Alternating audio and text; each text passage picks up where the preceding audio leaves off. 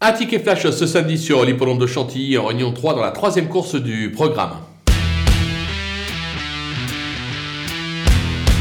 Une épreuve qui s'annonce des plus ouvertes où on va tenter l'As Bouteville euh, qui euh, collectionne les accessites euh, ces derniers temps. Alors certes le cheval n'a plus trop de marge au poids mais elle a montré par le passé qu'elle avait logiquement la pointure d'une course aussi ouverte que celle-là.